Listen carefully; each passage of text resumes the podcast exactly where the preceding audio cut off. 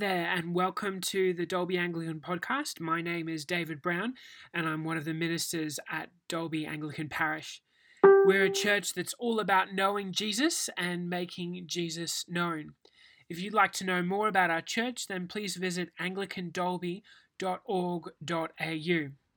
Today's sermon is part of a seven part series called Taking Back Sunday, rediscovering the church through the book of Acts. And our reading today is read by Arthur Martin, and he's going to be reading Acts chapter 7, verses 55 to 60. This morning I'm reading from the book of Acts, chapter 7, verses 55 to 60. But Stephen, full of the Holy Spirit, looked up to heaven and saw the glory of God and Jesus standing at the right hand of God. Look, he said, I see heaven open and the Son of Man standing at the right hand of God. At this, they covered their ears and, yelling at the top of their voices, they rushed at him, dragged him out of the city, and began to stone him. Meanwhile, the witnesses laid their clothes at the feet of a young man named Saul. While they were stoning him, Stephen prayed, Lord Jesus, receive my spirit. Then he fell on his knees and cried out, Lord, do not hold this sin against them. When he had said this, he fell asleep. And Saul was there giving approval to his death. This is the word of the Lord. Thanks be to God.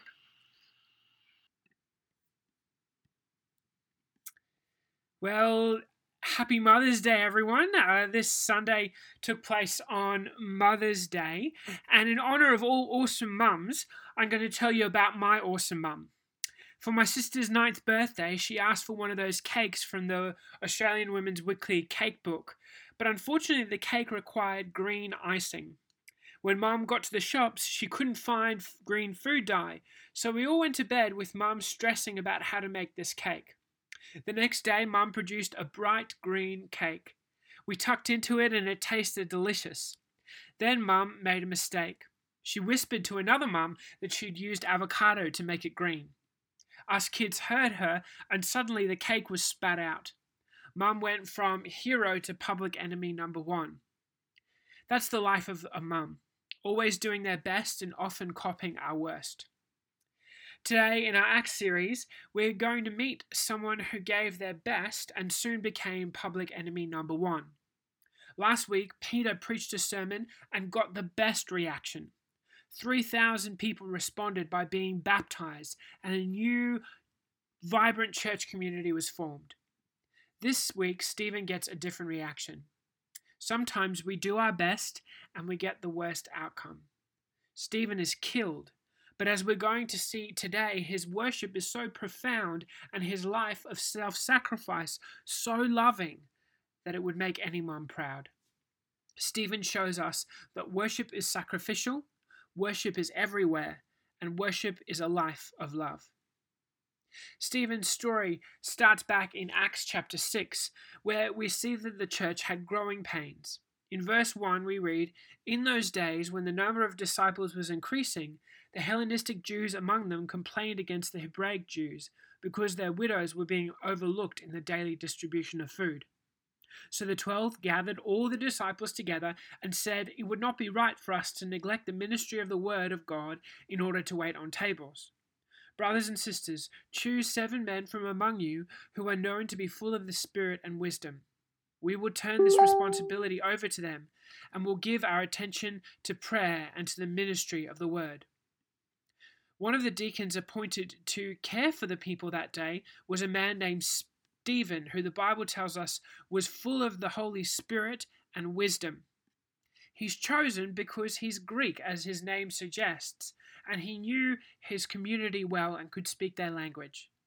While Stephen was called to care for widows, he would free up so he could free up other apostles to lead prayer and preach publicly.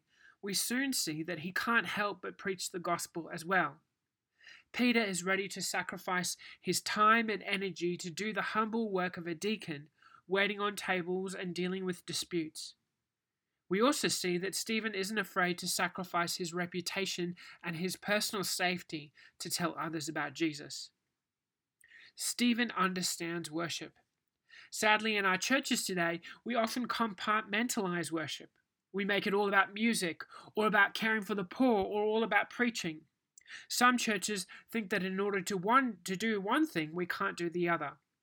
Stephen shows us that worship is all of those things.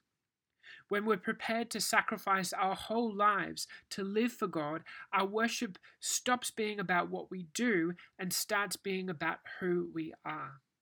Mums are a great example of this.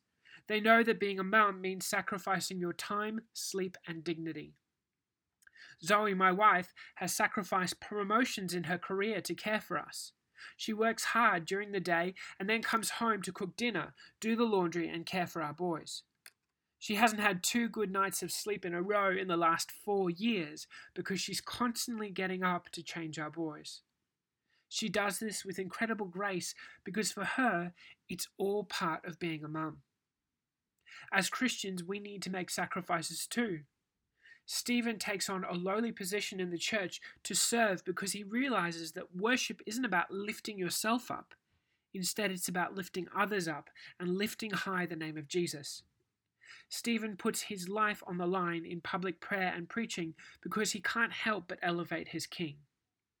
Stephen Cherry, Dean of King's College Chapel in Cambridge, talks about Christian sacrifice like this he says, The Christian way is a path towards peace, but it is one that knowingly goes through the territory where injustice is challenged and untruthfulness is exposed. To put it more poetically, it involves visiting what Edwin Muir called the fields of charity and sin. This means that the Christian path inevitably involves a profound seriousness about both spirituality and truth, and also about relationships and justice. It also means that self sacrifice and even martyrdom makes sense within a Christian frame of reference. And it makes very specific sense. Christian martyrdom is not a fast track to paradise or an escape to nirvana. It is a gift of the self to God's redeeming, healing, and transforming mission. It is never sought, but it is always possible where love, compassion, and truth encounter merciless evil. Stephen's act of worship lands him in hot water. In Acts chapter 6 verse 8 we read, Now Stephen, a man full of God's grace and power, performed great wonders and signs among the people. Opposition arose, however, from the members of the synagogue of the freedmen, who began to argue with Stephen. But they could not stand up against the wisdom the Spirit gave him as he spoke. They stirred up the people and the elders and the teachers of the law. They seized Stephen and brought him before the Sanhedrin. They produced false witnesses who testified, This fellow never stops talking against the holy place and against our law. For we have heard him say that this Jesus of Nazareth will destroy this place and change the customs Moses handed down to us. Stephen is accused of denigrating the temple and disrespecting the law because of his allegiance to Jesus. Scholars have criticized his long response, which takes up most of chapter 7, saying that it doesn't make a lot of sense. But John, but John Stott notes his point is actually really profound. Beginning with Abraham, Stephen points back to instances in the Old Testament where people meet with God outside the temple. He also demonstrates from the Bible that, pe- that before God gave his law, people were faithful to God's promises. Jesus is the reality to which the temple pointed. It's where people, the temple was where people went to meet with God, and now we meet with God through Jesus. Jesus fulfills the law. He lived a perfect life according to the law, and where we stumble and sin and break the law, Jesus fulfills it on our behalf. Stephen's big point is that worship isn't just about sticking to the rules, and worship doesn't just happen in a temple. Instead, worship is about a relationship with the living God. Worship is everywhere. As Stephen speaks, his face shines, just like Moses' face shone when he came down from Mount Sinai. Far from a rambling defense, Stephen demonstrates from the Bible that it's his accusers who don't take God seriously enough, and that the violent mob they are forming is a violation of their own laws. In many ways, again, Stephen's speech changes the narrow view of worship that we have today.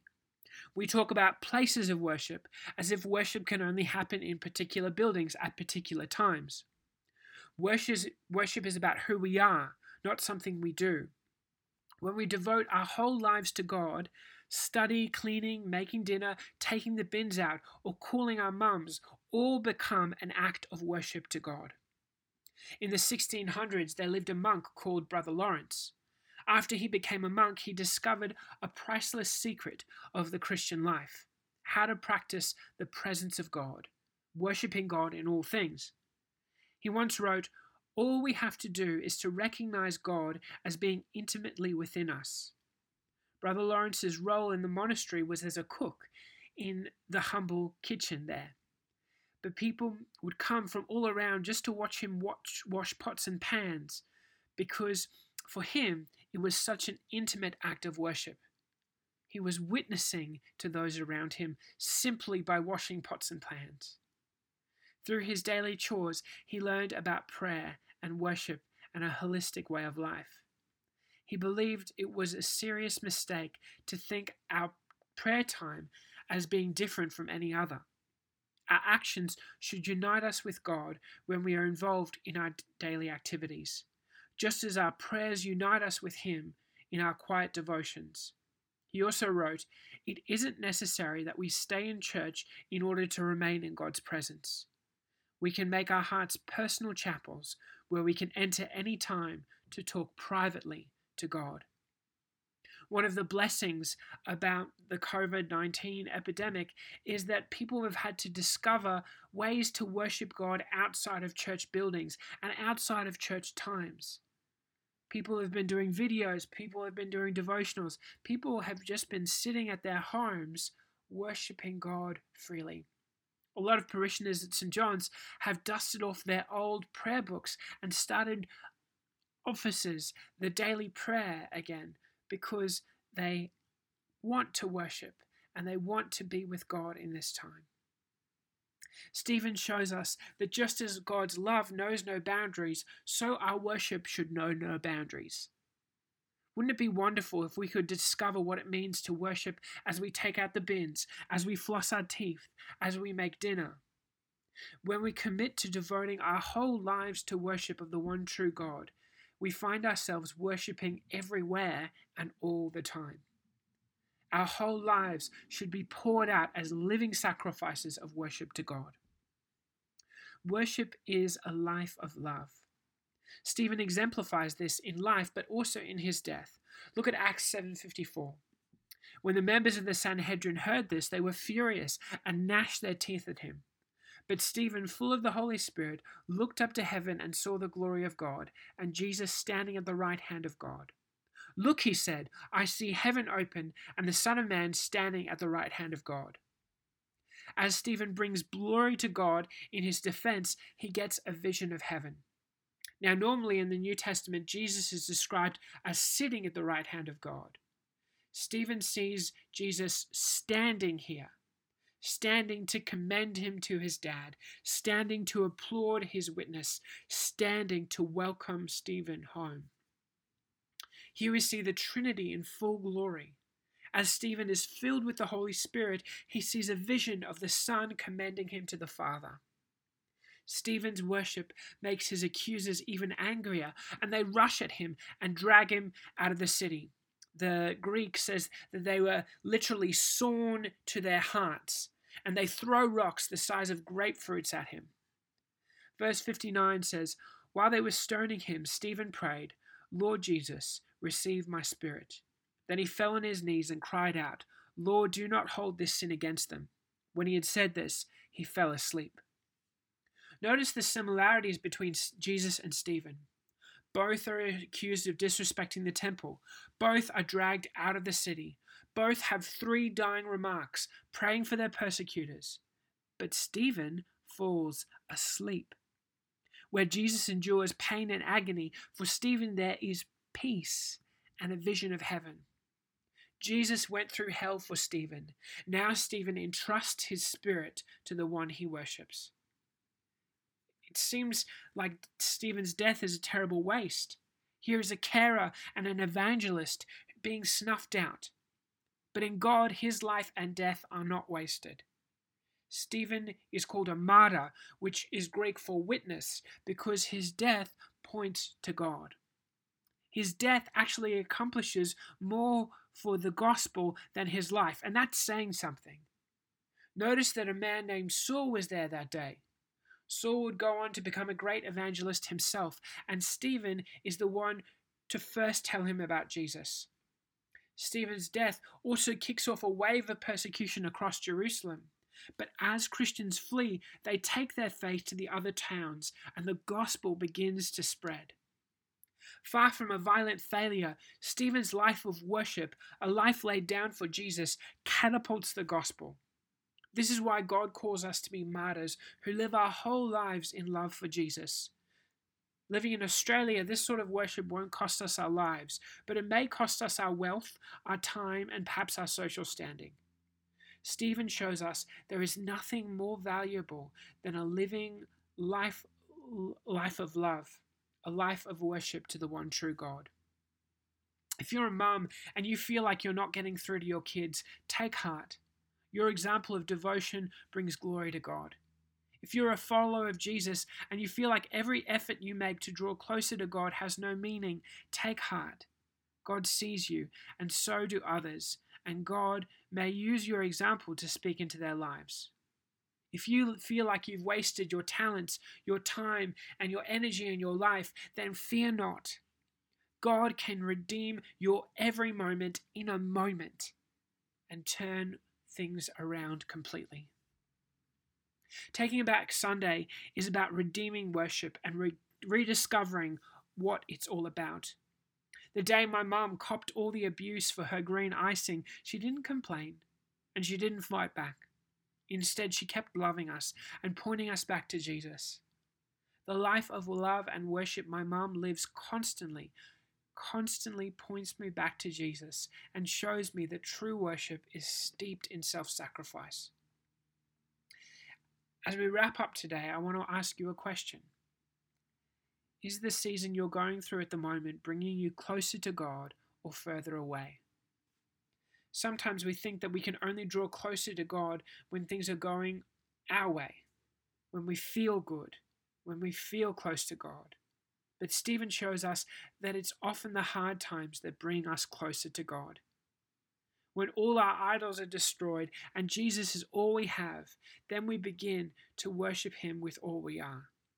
So I encourage you to ask yourself whether you're drawing closer to God in worship today, and if the answer is no, what can you do about it?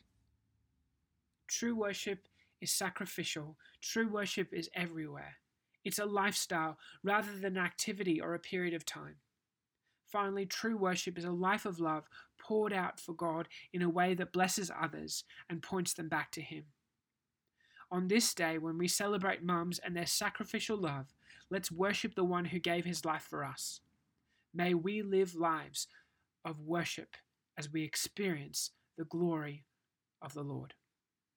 Amen.